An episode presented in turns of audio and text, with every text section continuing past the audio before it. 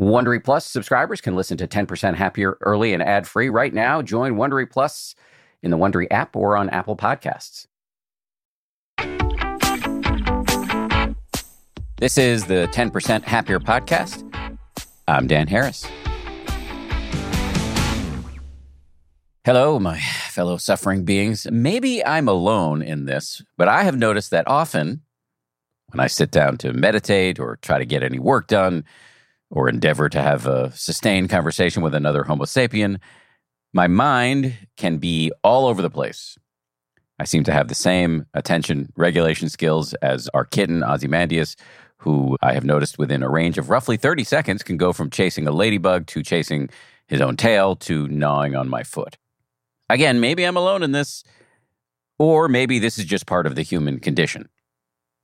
I think a lot of people feel like they are uniquely distractible, that they have some sort of bespoke lunacy.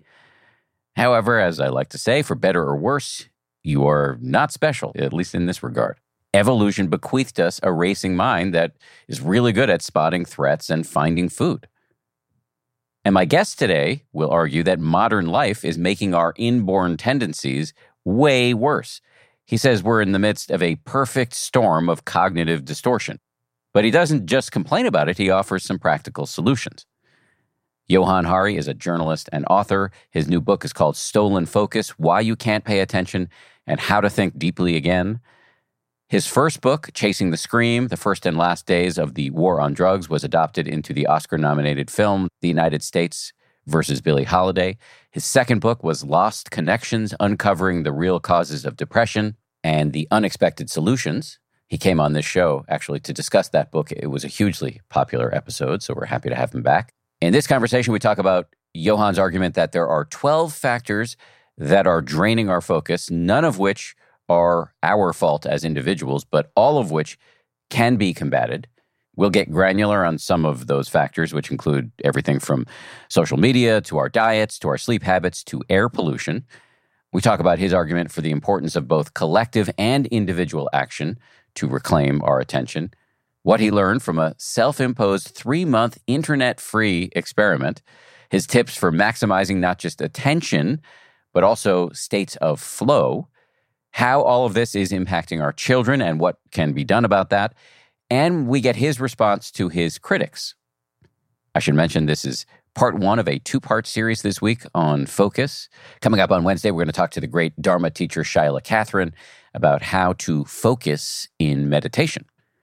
Heads up before we dive in here, there are some references to a variety of sensitive topics, including obesity, drug use, sexual assault, and domestic violence. We will get started with Johann Hari right after this. You can count on T Mobile to help keep you connected after investing billions to light up their network from big cities to small towns. T Mobile is America's largest 5G network Plus, when you switch to T Mobile, families and small businesses can save up to 20% versus Verizon and AT&T. Visit your neighborhood store or tmobile.com to switch. Plan savings with T-Mobile, third line free on essentials via monthly bill credits versus comparable available plans. Plan features may vary. Credits stop if you cancel or change plans. Audible lets you enjoy all your audio entertainment in one app. You will always find the best of what you love or something new to discover. They offer an incredible selection of audiobooks across every genre, from bestsellers and new releases to celebrity memoirs, mysteries and thrillers, motivation, wellness, business, and more. I've been checking out recently is called Our Share of Night.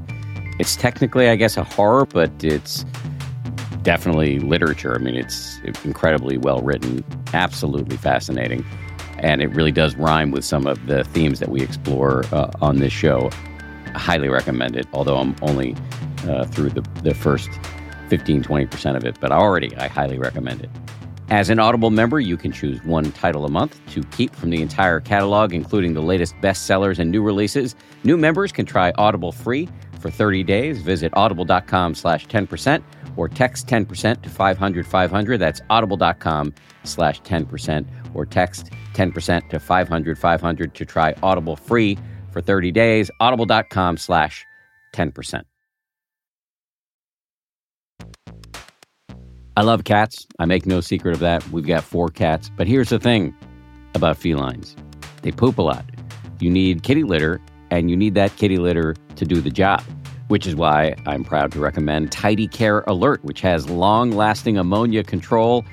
So your house or your apartment or your yurt or wherever you live does not smell like you have four cats or however many cats you happen to have. No judgment here.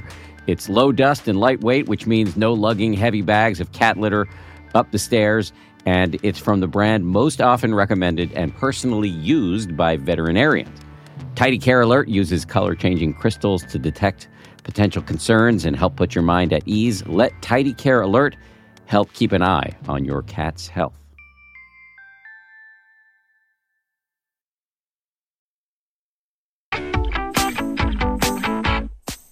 Johann Hari, welcome back.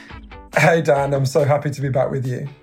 So, you've written about addiction and you've written about depression. In fact, you came on and gave a great interview on this show a couple years ago on the subject of depression. Now you're writing about our struggles with attention. Why and how did you come to that subject? It started with something very personal for me, which is that with each year that passed, it felt to me like things that required deep focus, like reading a book, having deep conversations, watching long movies, even, were getting more and more like running up a down escalator. Do you know what I mean? I could still do them, but they were getting harder and harder. And I noticed this seemed to be happening to a lot of people around me, particularly the young people that I know, a lot of whom seemed to be kind of whirring at the speed of Snapchat, where nothing still or serious could touch them. And I started to do just some very small initial research and was quite struck by how far these trends have gone. For every one child who was diagnosed with serious attention problems when I was seven years old, there's now 100 kids who've been identified with that problem the average American office worker now focuses on any one task for only three minutes. So I wanted to understand what, what's happening to our attention. Why is this happening to us? So I used my training in the social sciences at Cambridge University to go on a really big journey, most of it obviously before the plague. And I traveled all over the world from Moscow to Miami to Melbourne to Montreal, and not just cities that begin with the letter M. I don't know why I was so alliterative there. And I interviewed over 200 of the leading experts in the world on focus and attention and dug really deeply into their science. And what I learned from them is that there's scientific evidence for 12 factors that can make your attention better or can make it worse. And loads of the factors that can make your attention worse have been significantly rising in recent years. In fact, Professor Joel Nigg, one of the leading experts on children's attention problems in the world, told me we need to start asking if we're living in what he said was an attentional pathogenic culture, one in which we're all going to struggle to pay attention. But the most important thing I learned is your attention didn't collapse. Your attention's been stolen from you by some very big forces. And once we understand what those 12 forces are, it opens up a very different set of ways in which we can get our brains back.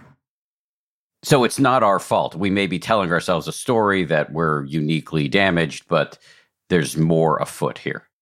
Yeah, when I started working on this, the story I told myself was there's just something wrong with me.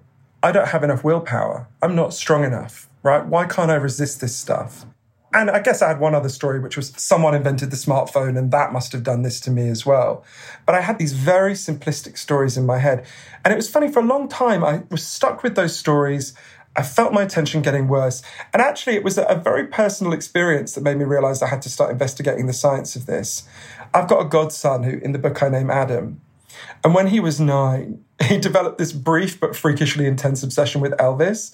I never understood how he found out about Elvis, but it was particularly cute because he didn't know that Elvis had become a kind of cheesy cliche. So he was singing, you know, all the Elvis songs and doing the impersonation with all the kind of heart catching sincerity of a little boy who sincerely believes he's being cool. One night, I was tucking him into bed. He used to get me to tell him the story of Elvis's life over and over again. I tried to skip the bit at the end where Elvis died on the toilet. And one night, he looked at me really intensely and he said to me, Johann, will you take me to Graceland one day? And I said, sure, I'll take you. The way you do with nine year olds, knowing that next week it'll be Legoland or whatever. And he said, no, do you really promise one day you are going to take me to Graceland? And I said, I absolutely promise. And I didn't think of it again for 10 years until so many things had gone wrong. Adam had dropped out of school when he was 15. And by the time he was 19, he was just spending his entire life alternating between YouTube, porn, WhatsApp, Snapchat. And I remember one afternoon we were sitting on my sofa and I, had been trying to talk to him all day and I just could not get any traction. And to be honest, I wasn't that much better, Dan. I was sitting there staring at my own devices. And I suddenly remembered this moment all these years before. And I said to him, Hey, let's go to Graceland. And he was like, What? He didn't even remember this thing that I'd promised all those years before. But I reminded him.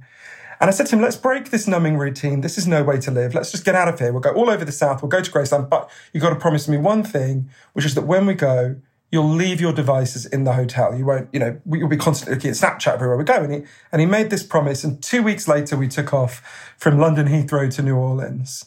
And a couple of weeks later, we arrived at the gates of Graceland. And when you get there, this is even before COVID, there's nobody who shows you around anymore. The way it works is they hand you an iPad, you put in some earbuds, and the iPad shows you around. So it says, you know, go left, go right, whatever. And in each place you go in Graceland, there's a picture of that place on the iPad in front of you. So what happens is everyone just walks around Graceland staring at their iPads. And I was walking around getting more and more tense because I was like, God, we came here to get away from this obsession with devices, and no one's even looking around them. And we finally we got to the jungle room, which was Elvis's favorite room in Graceland. And there was a Canadian couple next to us. And the Canadian guy turned to his wife and he said, Honey, this is amazing. Look, if you swipe left, you can see the jungle room to the left. And if you swipe right, you can see the jungle room to the right. And like you just did, I, I laughed, right? I thought he was kidding. And I turn and look at them and they're just swiping back and forth on the iPad. And I leaned over and I said, Hey, sir, there's an old fashioned form of swiping you could do. It's called turning your head. Because look, we're actually in the jungle room. You don't have to look at a digital representation of it. Look, we're literally here. And they looked at me like I was some kind of maniac and backed out of the room. And I turned to my godson to laugh about it, to say, God, isn't this funny? And he was in a corner looking at his phone, flicking through Snapchat, because from the minute we landed, he could not stop. And I stormed up to him and I said, I know you're afraid of missing out, but this is guaranteeing that you'll miss out. You're not present at your own life. You're not showing up to your own existence. You're missing your life. I tried to grab the phone off him, never a good idea with a teenager, and he, he stormed off as well. And I, I stomped around Memphis on my own. And that night I found him in the Heartbreak Hotel where we were staying up the street. And he was sitting by the guitar shaped swimming pool looking at his phone. And I went up to him and I apologized for getting so angry. And I said that I was sorry and that I wish I hadn't done it. He didn't look up at me, but he just said, I know something's really wrong here and I don't know what it is. And that was when I thought, you know, I've got to look into this. I've got to investigate this. Is this really just a failure of individual willpower or is something more happening here? And that's when I decided I had to go on this journey to investigate the science. Okay, so let's talk about the science. You mentioned earlier the 12 causes for our apparent degradation in attentional capacity. Let's go through some of these. One of them you list is the increase in speed in our lives, which what has been referred to as the great acceleration. What's that all about? Yeah, there's lots of evidence that when you go faster, your ability to pay attention to any individual thing you do gets much worse. And we are doing everything faster. There's evidence we talk significantly faster than we did in the past. We walk significantly faster than we did in the past.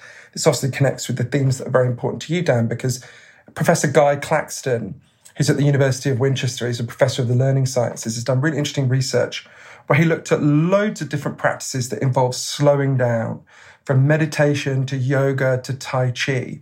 And what he found is all of these practices improve attention, not just when you're doing them. Obviously, your attention's a bit better when you're doing them, but they improve your attention even when you're not doing them if you build them regularly into your life. And I think this fits with the wider evidence with slowness. Slowing down boosts attention. What we've lost is depth. What we've lost is the ability to pause and think deeply. And with that, we lose so much more. I would just say to anyone listening, think about anything you've ever achieved in your life that you're proud of, whether it's starting a business, being a good parent, learning to play the guitar, whatever it is that thing that you're proud of required a lot of focus and attention. And the evidence shows that when focus and attention break down, as they clearly are now, our ability to achieve our goals and our ability to solve our problems also breaks down. We can all feel it when you can't pay attention, you're just less competent. You can't follow through on things. In many ways, you become like a kind of stump of yourself. You can sense what you might have been, but you feel like you can't get there. And obviously, speed is, is one key aspect to that. And there's one factor in speed that I think everyone listening, unless they're extraordinarily guru like, will be experiencing this today. So I went to interview a man named Professor Earl Miller, who's one of the leading neuroscientists in the world. And he said to me, he's at MIT where I interviewed him. He said to me, Look, there's one thing you've got to understand about the human brain more than anything else. You can only consciously think about one or two things at a time. That's it. This is just a fundamental limitation of the human brain. The human brain has not changed significantly in 40,000 years. It's not going to change on any time frame any of us are going to see. You can only think about one or two things at a time. But what's happened is we've fallen for a mass delusion. The average American teenager now believes they can follow six or seven forms of media at the same time. So what happens is scientists get people into labs and they get them to think they're doing lots of things at the same time and they monitor them. And what they discover always is you can't do more than one thing at a time. What you do is you juggle very rapidly between tasks. Your consciousness kind of papers over it to give you a seamless impression of consciousness. But actually, you're just very rapidly juggling and going, wait, what was that on Facebook? What did he just say on the TV? What did Dan just ask me? What's this message on WhatsApp? You're juggling, juggling, juggling. And it turns out that comes with an enormous cost. The technical term for it is the switch cost effect. So when you try and do more than one thing at a time, you will do all the things you're trying to do much less competently. You'll make way more mistakes. You'll remember much less of what you're doing. You'll be much less creative. And when it was first explained to me by Professor Miller and other scientists, and I started looking at their work, at first I thought, yeah, I get that, but that's a small effect, right? You could you, intuitively we all know it's true. It's a shockingly big effect. I'll give you an example from one quite small study, but that's backed by a wider body of evidence. Hewlett Packard, the printer company, got a scientist in to work with their workers. And this scientist split their workers into two groups. And the first group was told, just do whatever your task is and you're not going to be interrupted. And the second group was told, do whatever your task is, but you're going to have to answer a heavy load of phone calls and email. So, pretty much how most of us work. And at the end of it, this scientist measured the IQ of both groups. The group that had not been interrupted scored 10 IQ points higher than the group that had been interrupted. To give you a sense of how big an effect that is, when you smoke cannabis and get stoned, in the short term, your IQ goes down by five points. So this constant distraction is twice as bad for your intelligence as getting stoned. You'd be better off sitting at your desk, getting stoned and doing one thing at a time than you are doing what most of us do, which is sitting at your desk, not getting stoned and trying to do lots of things at the same time. To be clear, you'd be better off doing neither getting stoned nor switching. This is why Professor Miller told me we live in what he called a perfect storm of cognitive degradation as a result of being interrupted. To name just one other fact, Professor Michael Posner at the University of Oregon discovered if you're interrupted, it takes you on average 23 minutes to get back to the level of focus you had before you were interrupted. But most of us never get 23 minutes spare. So we're constantly operating at this profoundly diminished level of intelligence, of attention, of brain power. A different study found if you get just eight text messages in an hour, that lowers your brain power for the task you're doing by 30%. That's a lot of brain power for us to be losing all the time.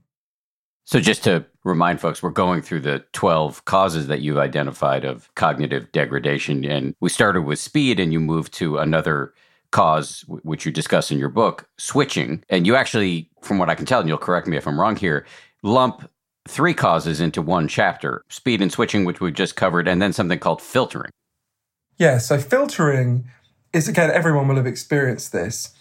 So I'm talking to you now from a hotel room in Florida. If I turn my head very slightly, I can see out the window quite a lot of people walking past. They're walking down towards the beach. If I look around this room, I can see all sorts of details in this room. Over in the corner of the room, got my phone. I'm deliberately not looking at it. I'm filtering out everything else in this room and I'm focusing on your question. I'm saying, what, what did Dan just ask me? Oh, he asked me about filtering. So different environments have different levels of filtering.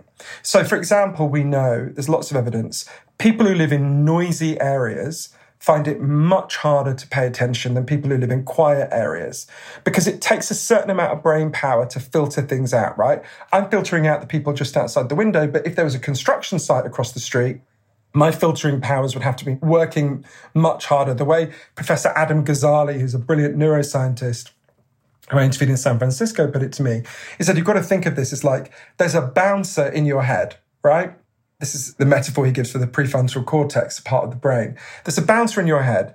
And for you to be able to focus, that bouncer can fight off a lot of people. He can keep five people out of the nightclub. He can keep 10 people out of the nightclub.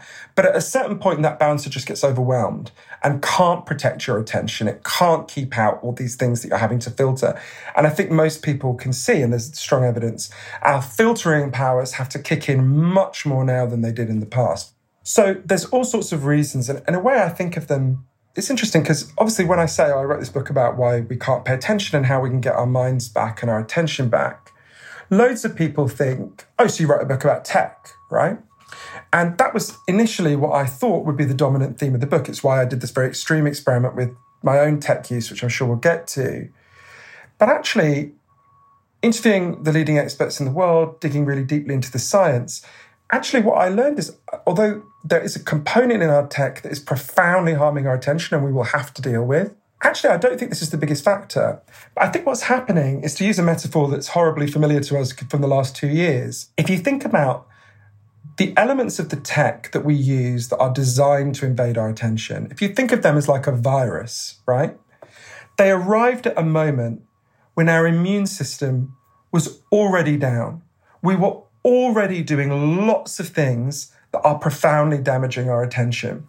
We sleep drastically less than we did in the past. We sleep 20% less than we did a century ago. We can talk about sleep. The food we eat is profoundly damaging our ability to focus and pay attention. We're exposed to air pollution that's profoundly damaging our attention. All sorts of factors are going on that are lowering our ability to focus. And then these invasive technologies arrive designed to hack our attention and us and our kids and obviously the last quarter of the book is about what's happening to our kids and what we can do about that are much more prone to that. Everyone listening just think about you had a day where you've eaten lousy food and you didn't sleep very well the night before that's much more likely to be a day when you just mindlessly scroll through Facebook or TikTok than a day when you slept well, you've eaten well, you know, you're not overworked, you're up for the game. All these factors are coming together. And that's why we have to build solutions to these problems one by one. I definitely want to get into your thoughts about the solutions, but let's live in the problem for a second. You just listed a few other of the 12 causes Uh, our diets, the level of pollution in the atmosphere, the rise of exhaustion, lack of sleep. Can you say a little bit more about that noxious cocktail? Yeah. So this really surprised me because a lot of these factors, to be honest, until I interviewed the experts, I hadn't really thought about them very much in relation to attention. So think about food, right? As I think you and I have talked about before, Dan, you know, I was raised by my working class Scottish grandmother effectively on a diet almost entirely of junk food. The day the microwave was invented was the happiest day of my grandmother's life. So I don't say this with any superiority. There's been this really interesting rise of a movement called nutritional psychiatry that looks at the ways in which what we eat affects our mental capacities, our ability to use our brains. And from interviewing a lot of the leading figures in that field, I learned that at the moment there's at least three ways in which what we eat is really damaging our focus and attention. The first is so let's imagine you have the standard American or British breakfast, the kind of thing that I grew up eating and I expect you grew up eating as well.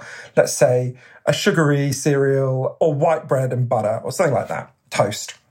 What that does is that releases a huge amount of energy really quickly to your brain. It releases a lot of glucose. So your energy levels just kick in when you eat that and it feels great. You're like, oh, I've woken up. You feel like you're alert. But what happens is you get to your desk an hour or two later, or your kid gets to their school desk, and your energy absolutely slumps, it crashes, and you experience what's called brain fog, which is where it's very difficult to focus until you have another sugary carby treat. And the way we eat puts us on a roller coaster of energy spikes and energy crashes throughout the day, which gives us long patches of brain fog in which we struggle to focus. The way Dale Pinnock, who's one of the leading nutritionists in Britain, put it to me, it's like we're putting rocket fuel into a mini. It'll go really fast for five minutes and then it'll just stop. right? And then it needs some more rocket fuel. The second way is that in order for your brain to fully operate, for your brain to work fully, you need to have a whole series of nutrients in your diet. And our diets are chronically lacking in many crucial nutrients. Most famously, omega 3s, which are found in fish, fresh fish, sardines. And it turns out supplements just don't cut it. Your body does not absorb supplements in the same way that it does actual food. The third way is even more disturbing. It's not just that our food lacks the nutrients we need, our diets also contain chemicals that act on us like drugs and interfere with our attention. There's a study in the British city of Southampton in 2007, but they've got 300 kids and they split them into two groups. And one group was just given water to drink, and the other group was given water laced with the kind of synthetic dyes that occur in the food that most of us buy in the supermarkets most days, and candies, various popular, you know, chocolate bars and whatever. And then the kids were monitored, and the kids who drank the synthetic dyes were significantly more likely to become manic, to become hyperactive, to struggle with their attention. So you can see how these three factors are coming together. And it's interesting because if you look at all of the 12 factors that I write about in the book, there's two levels at which we've got to deal with this. I think of them as defense and offense. So there are lots of things that we can do as isolated individuals tomorrow to protect and defend ourselves and our children as much as possible from these forces. And I'm passionately in favor of those things. I do them myself. They can significantly boost your attention. But I also want to be honest with people. At the moment, it's like we're living in an environment where we're being covered with itching powder all day. And then the people covering us with itching powder are leaning forward and saying, Hey, buddy, you might want to learn how to meditate. Then you wouldn't scratch so much. Now, I'm passionately in favor of meditation. As you know, we've discussed this before. But we also need to stop the forces that are pouring itching powder on us because they're undermining our ability to be mindful. So you think about this in relation to food. Of course, most people listening will be able to make some adjustments in their diet. But they're also up against an enormous food industry that has profoundly transformed the way that we eat. In three generations, my Swiss grandmother found the food I ate incomprehensible when she looked at British junk food. She'd grown up on a the side a wooden hut on the side of a mountain. All her life she ate fresh, nutritious food. She grew and cooked herself, like almost all humans before her. And when I took her to McDonald's, she, she literally didn't even recognize it as food. She didn't understand what it was. She was incredulous that I was eating it. From the moment we're born, we are inculcated in a machinery that gets us to associate positive feelings with unhealthy food. More 18 month old children know what the McDonald's M means than know their own last name in the United States. So there's an enormous food industry that is designing highly addictive food that goes directly to our crude primitive pleasure centers and really harms us. Now, as an individual, to some degree, those of us who are privileged and lucky can opt out of that. But the United States is what's called an obesogenic environment, an environment which is very easy to become obese and quite hard to get out of it. And the way we've got to deal with that is we've got to deal with the food supply system. The reason why they have drastically lower obesity in, say, Norway or the Netherlands is not because Americans are somehow greedy or lazy and people in Norway are what, thrifty and industrious. It's because in those countries, they've actually taken steps to change the environment. For example, subsidize healthy food, not subsidize unhealthy food, which is what we do in the US, to build cities that it's easy to walk and bike around, to have policies that reduce stress, which reduces comfort eating. In a similar way, for all of the things that are damaging our attention, with one exception, air pollution, where I think there's only a collective solution, that we've got to have two levels of solution. We've got to have the individual steps and we've got to have these bigger collective steps as well.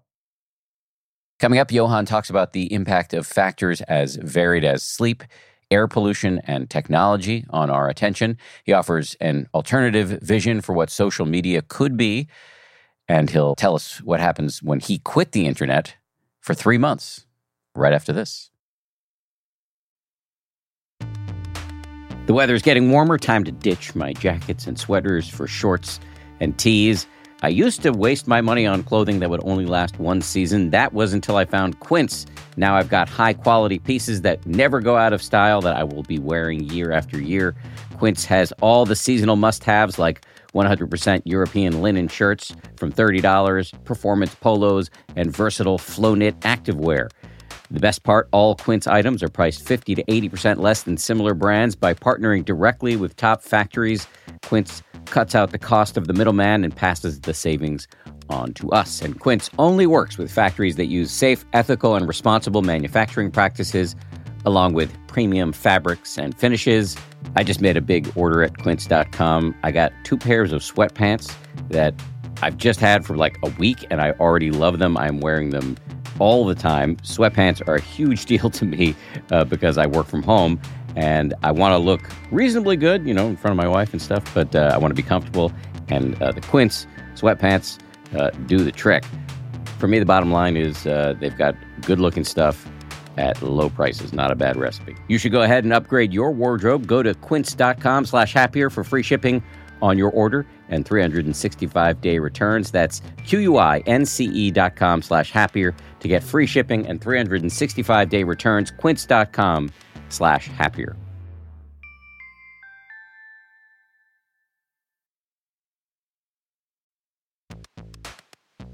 We're driven by the search for better. But when it comes to hiring, the best way to search for a candidate isn't to search at all. Don't search, match with Indeed. If you need to hire, you need Indeed. Indeed is your matching and hiring platform with over 350 million global monthly visitors, according to Indeed data, and a matching engine that helps you find quality candidates fast. Ditch the busy work. Use Indeed for scheduling, screening, and messaging so you can connect with candidates faster.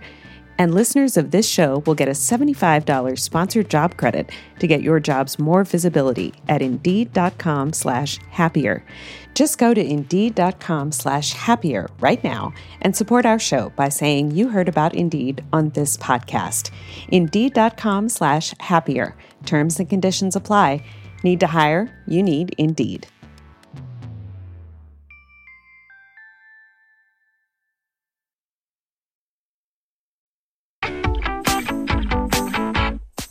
Could you um, say a little bit more about both sleep and pollution as causes for reduction in our capacity to focus? Yeah, these were two of the most shocking for me. So I think one of the moments when it really landed for me, I knew I was exhausted and I knew that almost everyone around me seemed to be exhausted. Only 15% of us wake up feeling refreshed. 40% uh, of Americans are chronically sleep deprived, meaning they get less than seven hours a night on average. And it really landed for me. There are two scientists in particular. I interviewed loads of scientists about this, but two in particular where the moments really landed with me. I went to interview a man called Dr. Charles Czeisler, who's at Harvard Medical School and arguably the leading sleep expert in the world. He's advised everyone from the US Secret Service to the Boston Red Sox on sleep. And there's one experiment he did that really took me aback. He combined two forms of technology. There's a form of technology that can scan your eyes to see what you're looking at. And there's a form of technology we all know about that can scan your brains. So what he got is he got tired people, and they weren't that tired. And he puts them in these machines to see what they're looking at and to monitor their brains. And what he discovered is when you're tired, you could appear to be awake.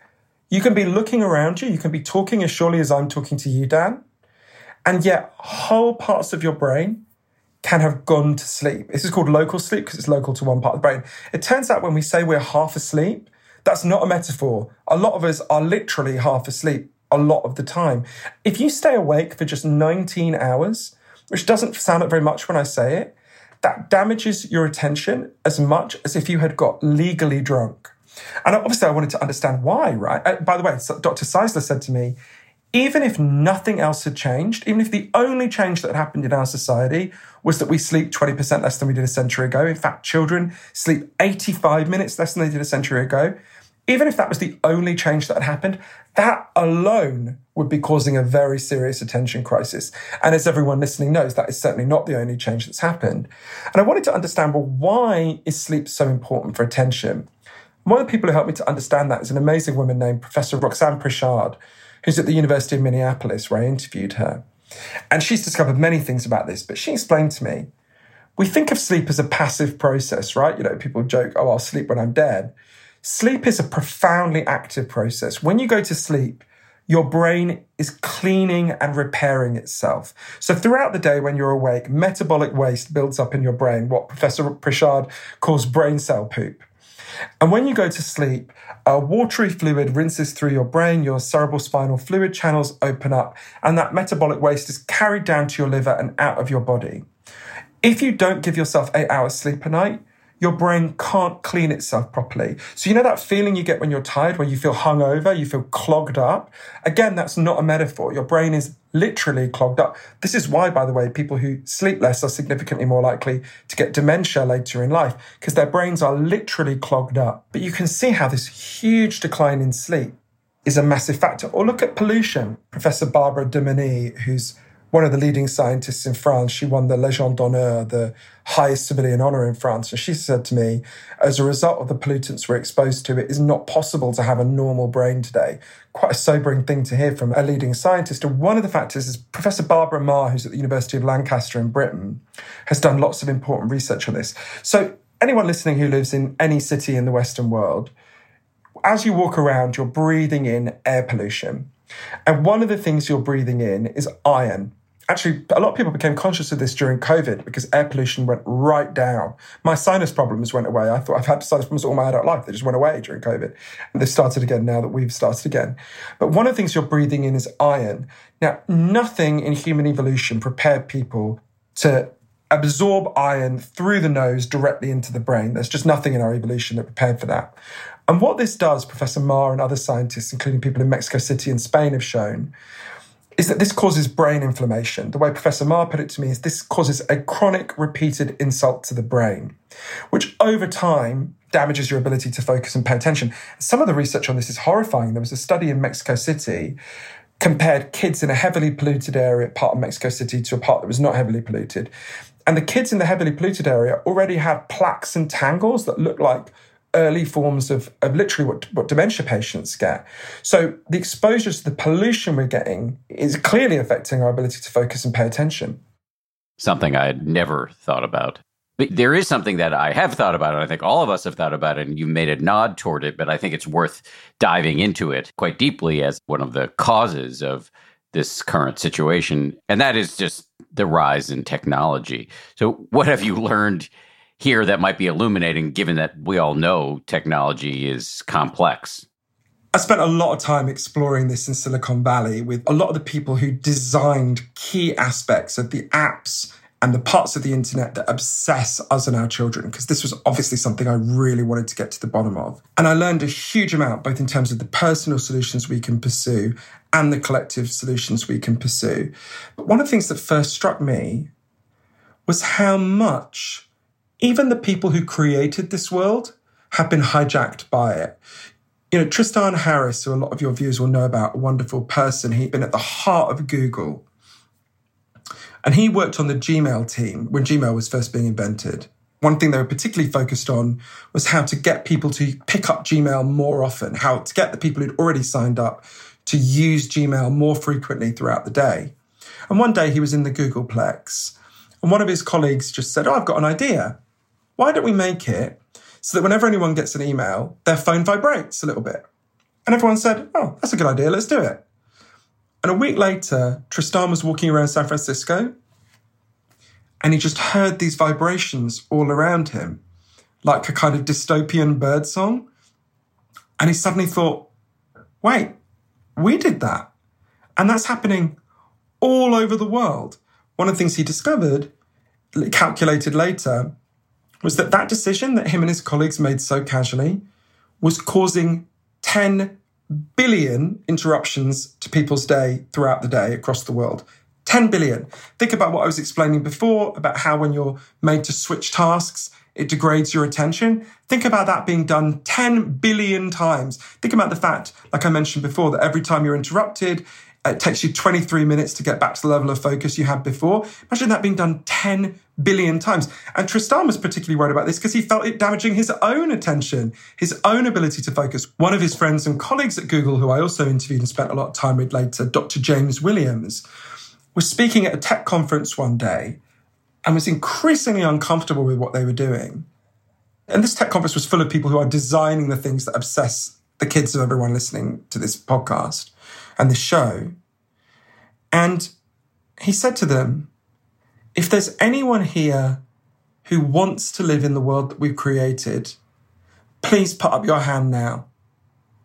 And not one person put up their hand. So, the most important thing to understand, the thing that blew my mind about learning about this, is that the way to frame this problem is are you pro tech or anti tech, right? And actually, that just makes you feel fatalistic because we're not going to give up our technology. So you sort of just feel like, oh, well, we just have to be pro tech by default. But actually, the question is not are you pro tech or anti tech? The question is what tech should we have designed for what purposes, working in whose interests? And this became clear to me when it was explained to me by all these people what the current business model for social media is and what the alternatives to that business model are. Because at the moment, social media has been designed around one very specific goal that is profoundly harming us. So, anyone listening, if you take out your phone, don't do it. But if you took out your phone now and you opened Facebook, Snapchat, TikTok, Twitter, whatever it is, those apps start to make money out of you immediately in two ways. The first way is obvious you see ads, we all know how that works. The second way is much more important. Everything you do on Facebook or any other apps is scanned and sorted by their artificial intelligence for a simple reason. They're building up a profile of you, a very detailed profile of you. So let's say that on Facebook, you said that you like Bette Midler, Donald Trump, and you told your mom you just bought diapers, right? I'm guessing this is a small Venn diagram, but there might be someone out there like that. They're building up an enormously complex picture of you throughout the day. Think of all the things, all the tens of thousands of facts you've ever divulged about yourself on social media. The way Aza Raskin, who designed a key part of how the internet works, explained it to me is they're building up a voodoo doll of you. And they're building up that voodoo doll for two reasons. Firstly, because they want to figure out what the weaknesses are in your attention so they can keep you scrolling. And secondly, because they want to sell that information about you to advertisers. Because you are not the customer of Facebook or any of these other apps. You are the product they sell to advertisers, right? Your attention is the product they market. So when you understand that, the key thing you need to know is that every time you open these apps, they make money. And every extra second you scroll, they make more money. And every time you put down those apps or close them, those revenue streams disappear. So all of their engineering power, all of their algorithmic genius, all of these super smart people in Silicon Valley, they are deploying their intelligence for one goal and one goal only to figure out how do we get Dan to pick up his phone as often as possible and scroll as long as possible? How do we get Dan's kids to pick up their phones as often as possible and scroll as long as possible? That's it. That's their sole business model. And this is not just some view from the disaffected people who've left. This is what the key figures in Facebook say. Sean Parker, one of the biggest initial investors in Facebook, right at the birth of the whole thing, he said, We designed Facebook to maximally invade people's attention we knew what we were doing and we did it anyway. God only knows what it's doing to our children's brains. That's what he said. I can quote you lots of other people from Facebook who said similar things. And we now have leaked research from within Facebook showing that they know, their own data scientists showed, they know they're destroying our collective attention. But the really important thing about this that amazed me is that social media doesn't have to work that way. We can have social media that isn't designed to maximally invade our attention. And I only really began to understand that when I thought about it through a historical metaphor. So you'll remember, I think we're about the same age, Dan. You'll remember from when we were kids. It used to be normal. My mom used to do it. I'm sure your parents did. To put leaded gasoline in your car. That was the dominant form of gasoline, right? It also, a little bit before our time, used to be completely normal that people would paint their homes with leaded paint. And it had been known, go all the way back to ancient Rome, that exposure to lead is really bad for you. By the 1920s, an amazing scientist called Dr. Alice Hamilton had discovered that exposure to lead is particularly bad for children's brains and particularly bad for children's ability to focus and pay attention. But the lead industry funded a kind of bogus pseudoscience to deny this. But by the time you got to the 1970s, when we were born, the evidence was just overwhelming. The exposure to lead really harmed children's ability to focus and pay attention. So a group of moms, and it was mostly moms, banded together and they said, why are we allowing this? Why are we allowing our children's attention to be destroyed so that some big company can profit? This is crazy. It's important to notice what they didn't advocate. They didn't say, let's ban all gasoline. They didn't say, let's ban all paint. They said, let's ban the lead in the paint, let's ban the lead in the gasoline. In the same way, I think there's a solution here for social media. Now, there's lots of things we can do as individuals to protect ourselves at a kind of local level, and I can talk about what they are, and I do lots of them. But we've also, I think, got to take on this force that's doing this to us. There's an equivalent to the lead in the lead paint, and it's the business model. The way Aza Raskin, who I mentioned, who invented a key part of the internet, the way he put it to me is look, if you want to deal with the tech component of the attention crisis, more than anything else, you've got to do one thing You've got to ban the current business model. It's the equivalent of lead in the lead paint. You've got to say a business model that is based on secretly surveilling us in order to find out the weaknesses in our attention, hack them, invade them, and sell our attention to the highest bidder. That is just fundamentally immoral. It's unethical, and we won't allow it. But I said to Aza when he said that to me, because it's hard to process this at first, and to lots of the other people in Silicon Valley who advocated this. Okay, Let's imagine we do that.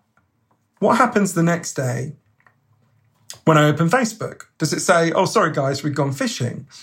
He said, of course not.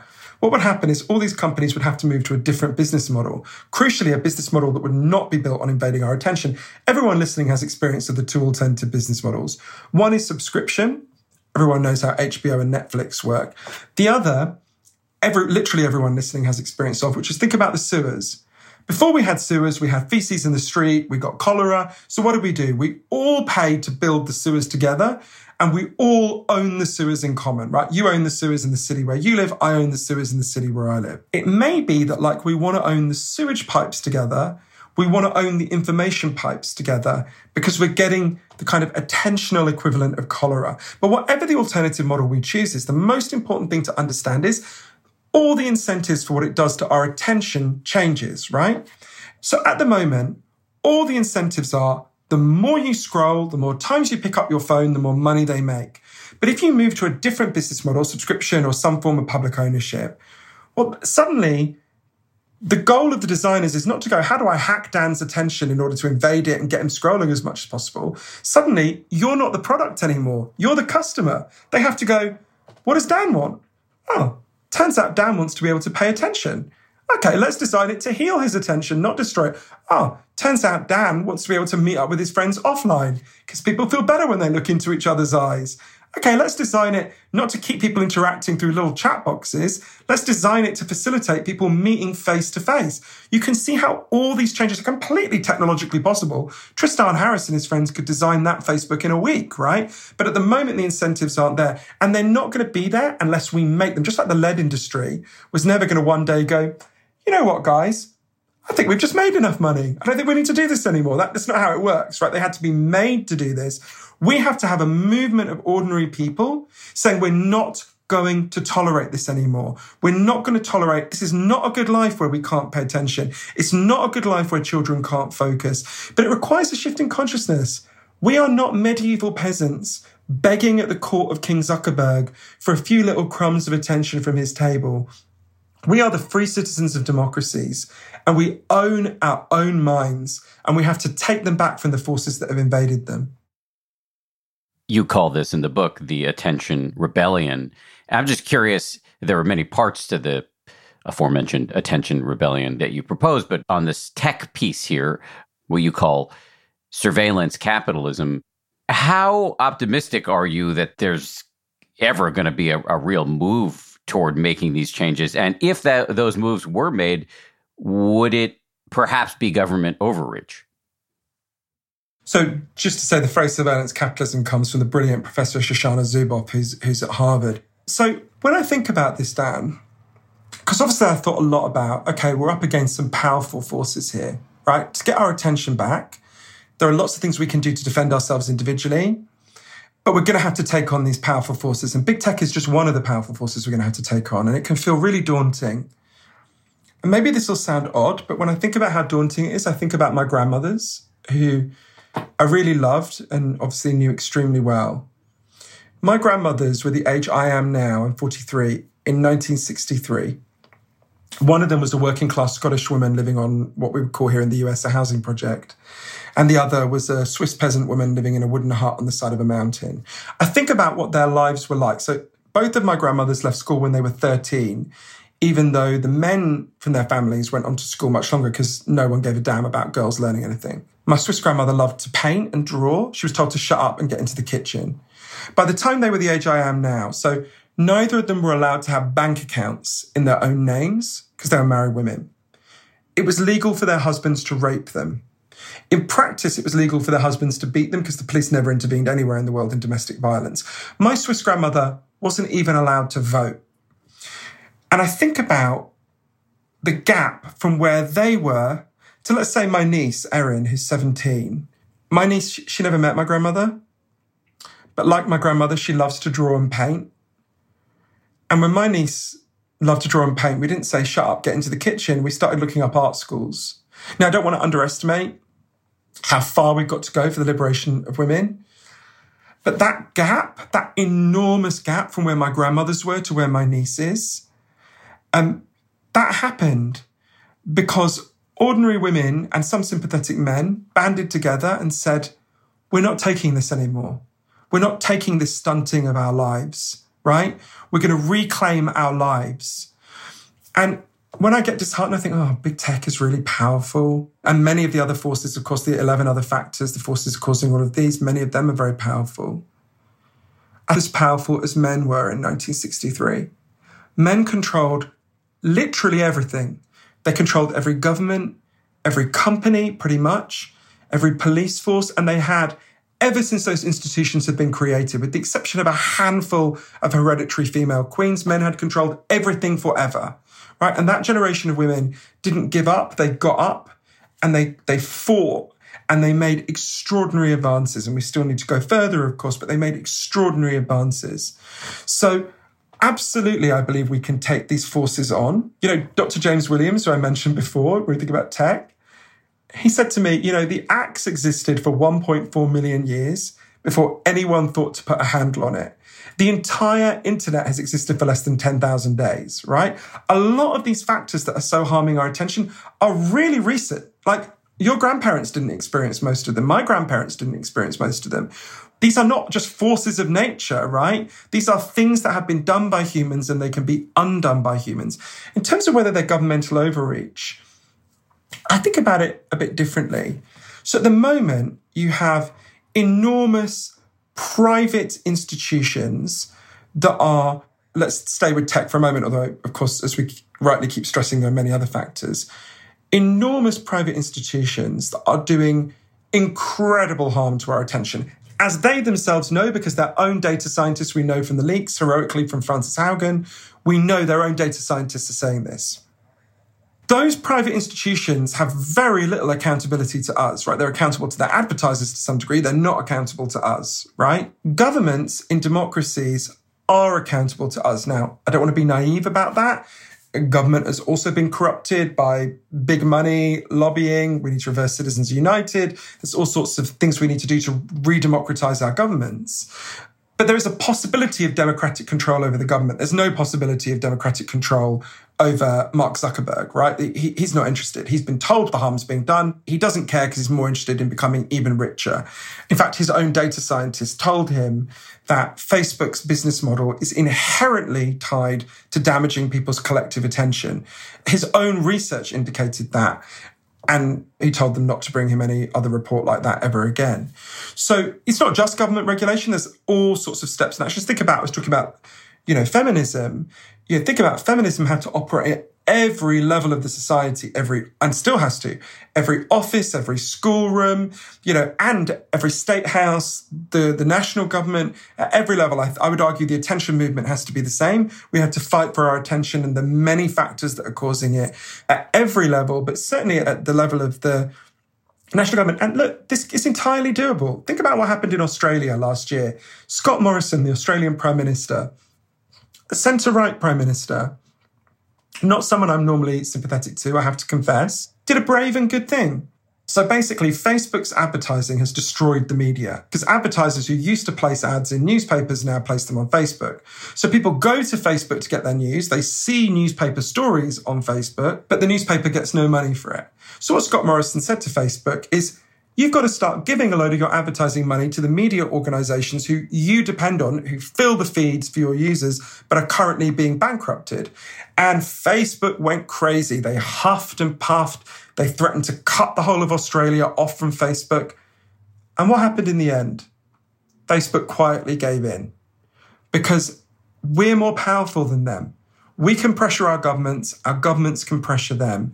So I don't think it's overreach. I think it would be chronic underreach for governments to oversee the destruction of the citizenry's attention spans, the destruction of the citizenry's ability to focus, and particularly children's ability to focus and pay attention, and just do nothing. I mean, I think that would be like doing nothing about a pandemic or doing nothing about all sorts of huge public health threats. A society where people can't focus is going to produce all sorts of problems. It can't be a democracy, for example. I don't think it's a coincidence that all over the world we're having a huge crisis in democracy at the same time as we're having a collapse in attention and we're interacting primarily through media that are designed to make us angry. So, no, I think there's an overwhelming public interest in having a population who can think deeply, who can pay attention, who can follow issues through. I think it's essential. Coming up, Johann talks about ditching his smartphone for three months, offers his advice on how to maximize your chances at entering into a flow state, makes an impassioned argument for rethinking modern childhood, and responds to his critics after this. It's spring, and that means it's graduation season, and I've got an idea for an incredibly fun graduation gift or party favor. Did you know that you can get personalized M&Ms? You can choose from over 20 colors and add your graduate's name, graduation themed graphics, or photos, which are printed directly on the candy. I recently got a sample of some of these personalized M&Ms. Uh, they showed up in my mailbox. They got my face on them, which makes it a little bit awkward for me to eat them personally. I'm doing it anyway. The M&Ms I got also include the words 10% happier, to which I have a deep attachment. I was kind of thrilled uh, when I saw them. I was wondering if they were a gift from somebody on the uh, 10th anniversary of the 10% Happier book. Turns out they weren't. They were a gift from uh, M&M's, who are now a sponsor of this show. So thank you, M&M's. Uh, for sponsoring this show and for the delicious treat. You can visit MMS.com to create your own unique custom gifts and memorable party favors for graduations, weddings, birthdays, and more. That's MMS.com. Use code HAPPIER to receive 15% off your next order. Ready to pop the question? The jewelers at Bluenile.com have got sparkle down to a science with beautiful lab grown diamonds worthy of your most brilliant moments. Their lab grown diamonds are independently graded and guaranteed identical to natural diamonds, and they're ready to ship to your door. Go to Bluenile.com and use promo code AUDIO to get $50 off your purchase of $500 or more. That's code AUDIO at Bluenile.com for $50 off. Bluenile.com code AUDIO. You've talked repeatedly throughout this interview about the sort of the levels that we can try to solve this problem on an individual level and then there's also as you've just been discussing a sort of societal or structural level. Let's go to the individual because you've referenced a few times that you personally did a rather extreme experiment. What, what did that entail?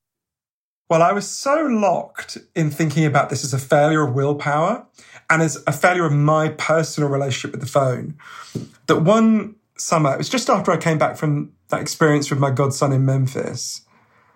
I came back and I was in this really privileged position. What the film rights to one of my books had sold, so I had some money. And I just said to everyone I knew, I'm tired of being wired. I can't take this anymore. I don't want to be like this.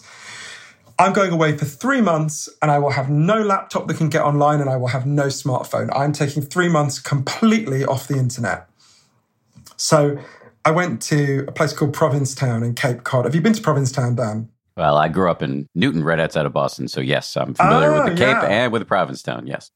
Ah, so for people who don't know Provincetown, it's the kind of place where more than one person earns a full time living by dressing as Ursula, the villain from The Little Mermaid, and singing songs about sex acts so obscene, I'm sure I can't mention them on your show. It's a great place. So I booked a room in a beach house in Provincetown. And I left my phone and my laptop across the water in Boston. And I remember getting the boat over. I remember thinking about the very first time I ever saw a cell phone and finding it completely a ridiculous invention and thinking, God, if you had told me then that 20 years later I'd be getting on a boat to try to escape this technology, I would have thought you were completely crazy. And lots of things happened to me in Provincetown. There were quite a lot of ups and downs. But the thing that amazed me is I thought, you know, I was nearly 40. I thought maybe my attention is just worse because I got older. That seems perfectly plausible. My attention went back to being as good as it was when I was 17. I could sit and read books for 10 hours a day. I was stunned by how much my attention came back. I learned a lot about actually the value of mind wandering, not just that direct focus. I mean, it was such an incredible experience. And then I remember the last day I was there before I went back to Boston, just saying to myself, I'm never going to go back to using my devices the way. Why would I do that? It, this is so much better. The pleasures of focus are so much, and thinking deeply are so much greater than the crappy rewards of likes and hearts and retweets. Why would I ever go back? And within a month of getting my devices back, I never went back to being as bad as I was. I went back about 70 to 80% back to where I'd been. And I only really understood it when I went to Moscow to interview Dr. James Williams, who I mentioned before. And he said to me, Look, the mistake you've made is it's like you thought the solution to air pollution is for you personally to wear a gas mask, right? Now, I'm not against gas masks. Protecting yourself individually will help. It's worth doing. But you've also got to take on the forces, and that's when I went on this bigger journey. But I also then did learn about how to integrate some of those individual changes that I've made in Provincetown into my normal life. So I'll give you a very simple example. I own something called, it's in the other room, something called a K safe. So a K safe is a plastic safe. You take off the lid, you put in your phone, you put on the lid, you turn the dial at the top, and it will lock your phone away for anything between five minutes and a whole day. On my laptop, the one I'm speaking to you through, I have an app called Freedom. Freedom will cut you off from specific websites, say you're addicted to Twitter or the entire internet for however long you tell it to. I will not sit down and watch a movie with my partner. I will not have dinner with my friends unless we all imprison our phones in the K safe. And people get really antsy. And I got antsy when I started doing it. It's hard. But you also see the relief in people's faces when they start to be able to pay attention again, when they're not primed for the constant interruption, the constant distraction. So that's one of lots of changes that I've made. I can talk about more, but I'm also conscious as I say that, you know, so I use my K safe for four hours a day so that I can read books. And as I say that, I'm very conscious that lots of people listening will be thinking, I can't do that, right? I can't do that. And a lot of them are right. At the moment, they can't do that. And that's why there's also a collective layer, a solution that I saw in one place that I think is really worth all of us fighting for as well. So in France in 2018, they had a huge epidemic of what they call le burnout, which I don't think I need to translate. And the French government, under pressure from labor unions, set up a government inquiry to figure out well, why is everyone getting so burned out? And what they discovered is that 35% of workers felt they could never switch off their phones or stop checking their email because their boss could message them at any time of the day or night. And if they didn't answer, they could be in trouble. I remember when, when we were kids, Dan, the only people who were on call all the time the only person who was on call all the time was the president, and doctors were on call some of the time, but even they weren't on call all the time, right? Now, almost half the economy lives in the state that only a handful of people lived on just a generation ago. And this is really harming our attention. Stress harms our attention, exhaustion harms our attention. So the French government proposed a very simple solution, which they then passed into law. It's called the right to disconnect. It's very simple. It says every worker has a right to legally defined work hours, and every worker has a right to not have to answer their phone outside those work hours. I went to Paris to talk to people about this. Just before I went, Rentokil, the big pest control company, had been fined 70,000 euros for trying to get someone to check their phone an hour after they left work. Now you can see how that's a collective change that frees people up to make these individual changes. Because the truth is, in an economy where you might get fired if you don't check your phone constantly, I can give you all the lovely self help lectures in the world about sleeping more, switching less, spending more time with your children. We have to make it possible for people to do these things in an environment that currently is militating against them doing it. That point is very well taken. And it really just does speak again to this theme in this conversation of the personal and the political or the you know the individual and the structural let's just stay though because i'm curious on the level of individual for you because i you mentioned you've made loads of changes i believe there are six that you list in the book you talked about your K-Safe and your Freedom app, both of which I think could be slotted under what you call pre-commitment. You know, pre-committing in advance to uh, protecting your bandwidth. You also talk in the book about getting yourself ready to achieve flow states. I'd be curious to hear more about that. Yeah, this was a really important one. So, a flow state is when you're doing something and you really get into it and your sense of time falls away and your sense of ego falls away and you are just flowing into the thing you're doing. The way one rock climber put it is it's like you are the rock you're climbing. And it, flow is really important for attention, I think, for two reasons. Firstly, because flow is the deepest form of attention that human beings can provide. And secondly, Flow is the form of attention that is least difficult once you get into it. When you're in flow, it's not like memorizing facts for an exam where you're like, oh God, okay, so Henry VIII was born in this year or whatever you're memorizing. It just comes. You can pay attention really deeply. So obviously, I want to figure out if this is a gusher of attention that exists within all of us, how do we drill to get that attention more? So I went to interview Professor Mihaly Csikszentmihalyi, who is the scientist who first coined the term flow states and studied them for over 50 years. I'm pretty sure I did the last interview with him because sadly he, he died not long afterwards, which is a, even though he was a very old man, a terrible loss because he was a, a, completely remarkable person. And Professor Csikszentmihalyi had discovered many important things about flow, but I think for anyone listening who wants to maximize their chances of getting into flow, there's three things he learned that really helped me in particular. The first is if you want to get into flow, you've got to narrow down what you're doing to one goal. I want to climb this rock. I want to paint this canvas. I want to write this article. If you're trying to do more than one thing at a time, you will not get into flow, right? So-called multitasking kills flow dead. So choose one thing. The second thing is you've got to choose a goal that is meaningful to you. Um, so different people find different things give them flow. For you, it might be making bagels or brain surgery. For me, it's writing. If I tried to make bagels, I wouldn't get into flow. They would just be awful. If I tried to paint a canvas, it looked like a child had vomited on it. It doesn't work. So you've got to choose a goal that is meaningful for you. Your attention will just slip and slide off goals that aren't meaningful to you. And thirdly, it will hugely help if you choose a goal that is at the edge of your abilities, at the edge of your comfort zone, but not beyond it.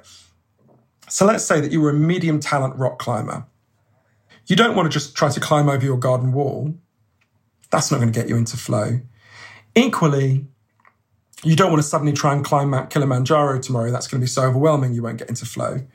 You want to climb a slightly higher and harder rock face than the one you did last time. So if you do these three things, you narrow yourself down to one goal, you make sure it's a goal that's meaningful for you, and you choose a goal that's at the edge of your abilities, but not beyond them, you maximize your chances of activating this deep capacity to get into attention. And when I say that, you can again see how the way we're living at the moment is militating against that, right? Even just the first step, just do one thing at a time.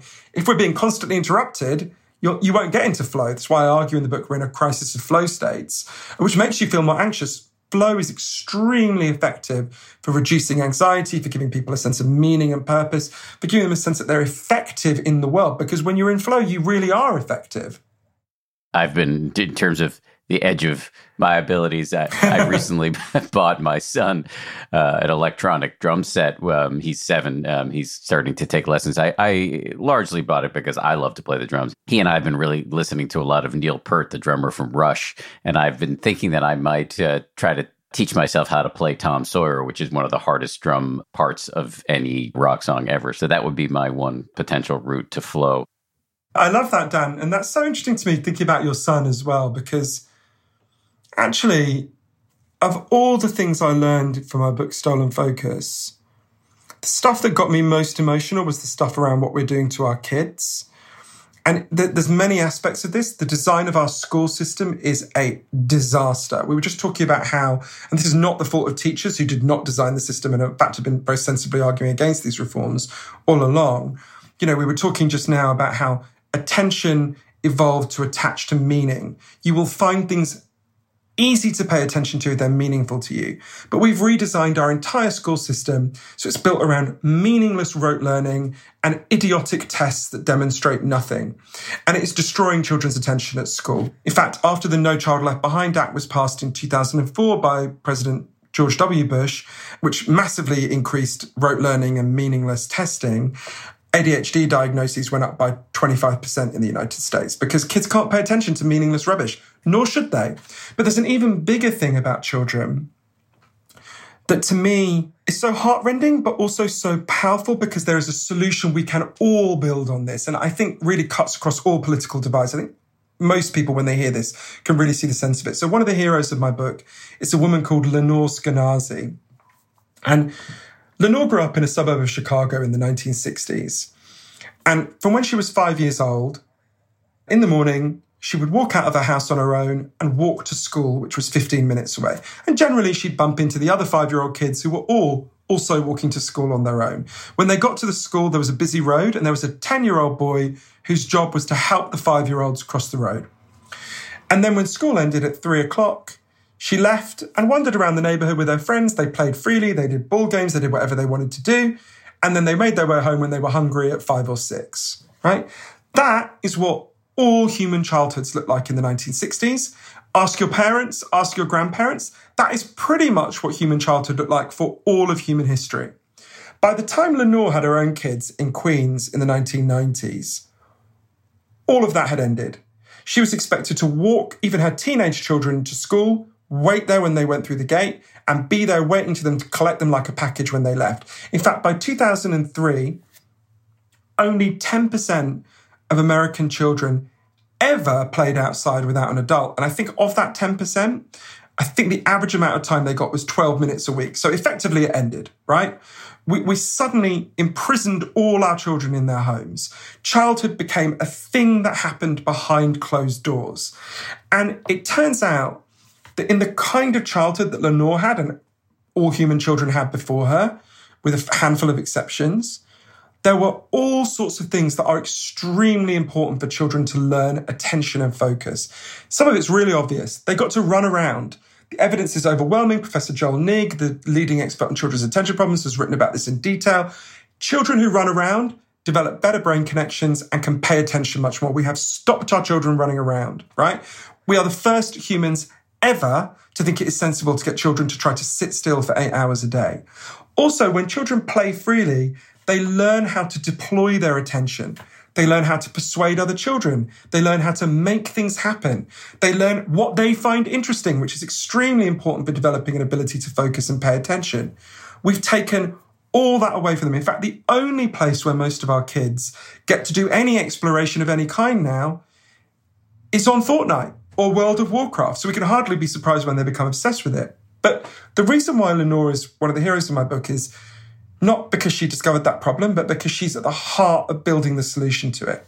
So Lenore initially just tried to persuade individual parents, right? So you've got a seven year old, she'd go to you and she'd say, Dan, what's something that you loved to do when you were a kid that you don't allow your own child to do? And people would say, oh, I used to ride my bike through the woods. I used to play marbles. They would list huge numbers of things they did. But what she discovered is just trying to persuade people at an individual level doesn't work. Because if you're the only parent, even when you're intellectually persuaded, and most parents are persuaded, if you're the only parent who's sending your kid out, you just seem like a crazy person and the child gets frightened. So, what Lenore does, Lenore runs an incredible group called Let Grow, and I recommend every parent and grandparent listening go to letgrow.org and get them involved at your school and your community. What they do is they go to whole schools and whole communities and persuade all of them to start giving their children increasing levels of independence that build up to letting them play outside. It's on their own. It's about restoring childhood. And I think probably there's a couple of contenders, but I think probably the most moving conversation I had for the whole book was I went, I spent time with loads of Let Grow projects. And I went to a, a middle school in Long Island where they had a Let Grow program. And there was a boy who was, I'll never forget him. He was a big, strong 14 year old boy. And until this program had begun nine months before, he had never been allowed out of his house on his own without an adult, ever. His parents wouldn't even let him go jogging around the block. I asked him why, and he said, My parents are afraid of all these kidnappings. That's the phrase he used. To give you a sense of where this place is, this is a town where the olive oil store is across the street from the French bakery. And then this program began, and he started to meet up with his friends outside his house. And I asked him what kind of things they did, and it turned out they had gone out into the woods. And even though their phones didn't work, they still went there and they built a fort with their own hands. And they would go and sit in this fort without their phones, build stuff, do physical games. And, and watching this boy describe this, I know this might sound a bit melodramatic, but I felt like I was watching him come to life, right? And I thought about how many children I know who have been denied anything that our grandparents would have recognized as a childhood, right? And Lenore was with me that day. And when that boy left, she was there when I had that conversation with him. And when that boy left, she said to me, you know, think about all of human history. All throughout history, young people had to go out, they had to explore, they had to build things, they had to map their environment, they had to take risks. And in one generation, we took all of that away from them. And that boy and his friends, given a little bit of freedom, what did they do? They went into the woods and they built a fort. Because this is so deep in human nature. We want to explore and build things. And if you take that away from children, you thwart their bodies, you thwart their attention, you thwart their mental capacities, you make them really anxious. They don't feel they're competent, they don't feel they're good at anything. And restoring childhood, I talk about a lot of big goals we want to do if we're going to rebuild attention and restoring a human childhood our grandparents would have recognized is absolutely one of the the I would say one of the three biggest goals we need because if kids don't develop attention when they're kids, it's going to be much harder for them to develop it as they get older. That is such a thought provoking uh, argument, and especially for me as a parent. It, I mean, the changes to childhood are incalculable for sure. I'm sensitive to the amount of time we have left. And before I let you go, I do want to ask you, though, a, a challenging question because, as you know, sure. you've, you've got some critics. In particular, there are folks who are taking a hard run at you and questioning whether one of the central points they say you are making is actually true. There have been folks who are questioning whether there's any evidence that our attention spans are actually diminishing on a society wide level. I'd be interested to hear you respond to that critique. So, there's two ways I think we can reach reasonable conclusions about this question. The ideal would have been if going back 100 years, scientists had given the same attention test to ordinary people consistently starting in, say, 1900. That would be the gold standard of evidence, and then we could be completely confident. Sadly, scientists didn't do that. That data wasn't gathered, so we don't know. But I do think there's another way in which we can reasonably draw these conclusions. And more importantly, many of the leading scientists believe we can reasonably draw these conclusions, which is there are lots of trends that we can show in the more short and medium term profoundly damage attention. And there's good evidence that many of those trends have been increasing for the past hundred years. So we mentioned before sleep, for example. We know the evidence is absolutely overwhelming from experimental psychology that lack of sleep profoundly damages attention. And there's a broad scientific consensus, not unanimity, but a broad scientific consensus from all sorts of longitudinal research that we sleep significantly less than we did in the past. This is why, as I mentioned before, Dr. Czeisler, the leading expert at Harvard Medical School, said to me, even if nothing else had changed, that we're alone would be causing a serious attention crisis. So I think we can infer from these other big trends. We know in the short term they harm attention. We know in the longer term they've been hugely increasing. I think we can put that together. Now, when you make that argument, you do have to, as I do in the book, also weigh the counter argument. There's a reasonable counter argument, which is to say, okay, those trends have damaged our attention, but have there been any countervailing trends that have improved our attention? And I think there are two countervailing trends that have improved our attention. One is there's, there's a lot of evidence that stress really damages attention. And some factors of stress have hugely increased overwork, for example. But some factors causes of stress have hugely decreased. There's much less violence than there used to be in the past. This is controversial. Professor Steven Pinker has advanced the case there's much less violence, and I find it persuasive. I don't want to flag up there are some scientists who disagree. But I think the evidence is pretty clear that violence has fallen. Obviously, being subjected to violence is a huge cause of stress. So I think it is reasonable to say that has improved human attention. Also, we mentioned lead before you know, we're exposed to much less lead than we used to be. And you would expect that to imp- have improved attention again. Now you have to weigh that against all these other factors and many that we haven't talked about that I talk about in the book, which are very clearly damaging attention. There isn't a kind of calculator you can put this into, but I do think we can reach reasonable conclusions on this, which is why many of the leading scientists in the field, I mean, the people who've made the criticisms that you mentioned are not scientists, that doesn't make them any less legitimate, but they're not scientists who studied attention. The scientists who have studied attention, like Professor Sune Lehmann, who did the first big study that showed that collective attention span really has shrunk, have very vigorously defended the book and the science put forward in it. So I think we can reach reasonable conclusions here. I also think it will match with what most people listening are seeing around them. Of course, that is more ambient and anecdotal. But to be honest, I think the argument that, that nothing has changed with teenagers' attention, which is what these people that you mentioned are putting forward, I think it's I think it's silly. I think it's childish. We can all see around us what's happening. There is an argument that they put forward that is very worth weighing and that I thought through carefully in the book. So what some of them argue is that this is a moral panic, right? So moral panic is a term from sociology. Uh, to give a couple of examples, in the 1950s, loads of kids were reading uh, horror comic books. And there was a big panic at the time. People were like, oh my God, this is going to make children really violent. There were hearings in the Senate. And of course, now when we see a kid reading a comic book, it looks very sweet and innocuous to us. Or think about one that we'll both remember, Dan, the, the panic about rap music in the 1990s. Uh, it's big panic that Tipper Gore led, uh, you know, that rap music was going to make people violent. And now, you know, when President Obama praised Jay Z, no one was, you know, that seemed completely innocuous. It's like praising Beethoven, right?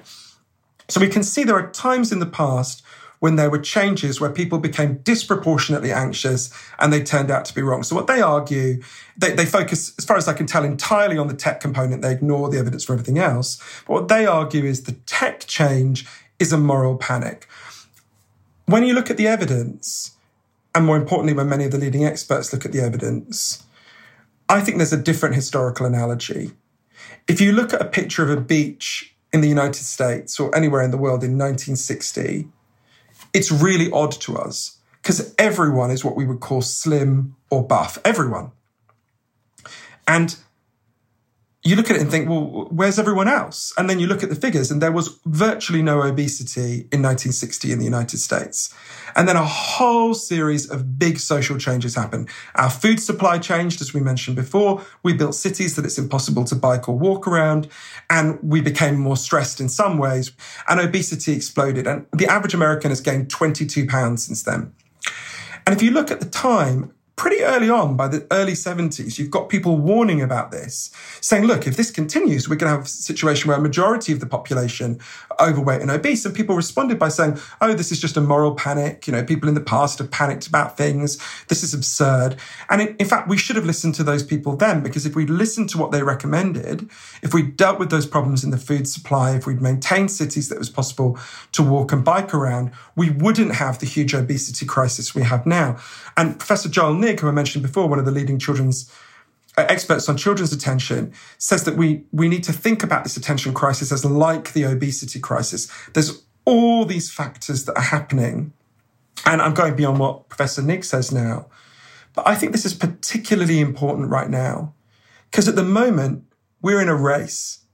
On the one hand, you've got all these factors invading our attention, and many of them are on course to become much more powerful. Think about Paul Graham, one of the biggest investors in Silicon Valley, said the world is on course to be more addictive in the next 40 years than it was in the last 40. Think about how much more addictive TikTok is to your child than Facebook, right?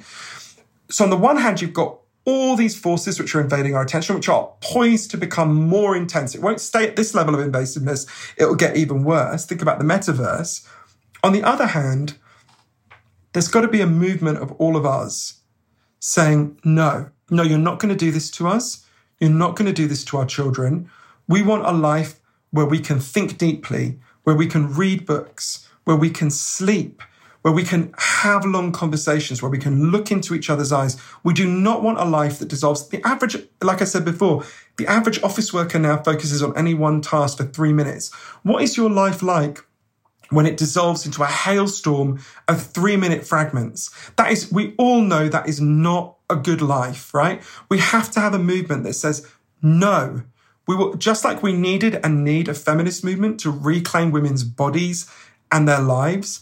I argue very strongly we need an attention movement to reclaim our minds. We don't have to tolerate this being done to us. This is not a force of nature. This is being done to us by very recent forces we are more powerful than those forces if we band together. We can take them on, we can stop them, and we can reclaim our attention. But we're going to have to fight for it because if we don't do anything, they'll invade us more and more and more. Johann Hari, author of Stolen Focus. Always fun to talk to you. Thanks for coming back on the show. It's totally my pleasure, Dan. And I meant to say that people can get the book, the ebook, or the audiobook. And if they want to listen for free to interviews with loads of the experts that I've talked about, they can go to stolenfocusbook.com. And also, at the end of all the interviews, a lot of people say to me, So, where can people follow you on social media? And I always want to go, Have you been listening to me?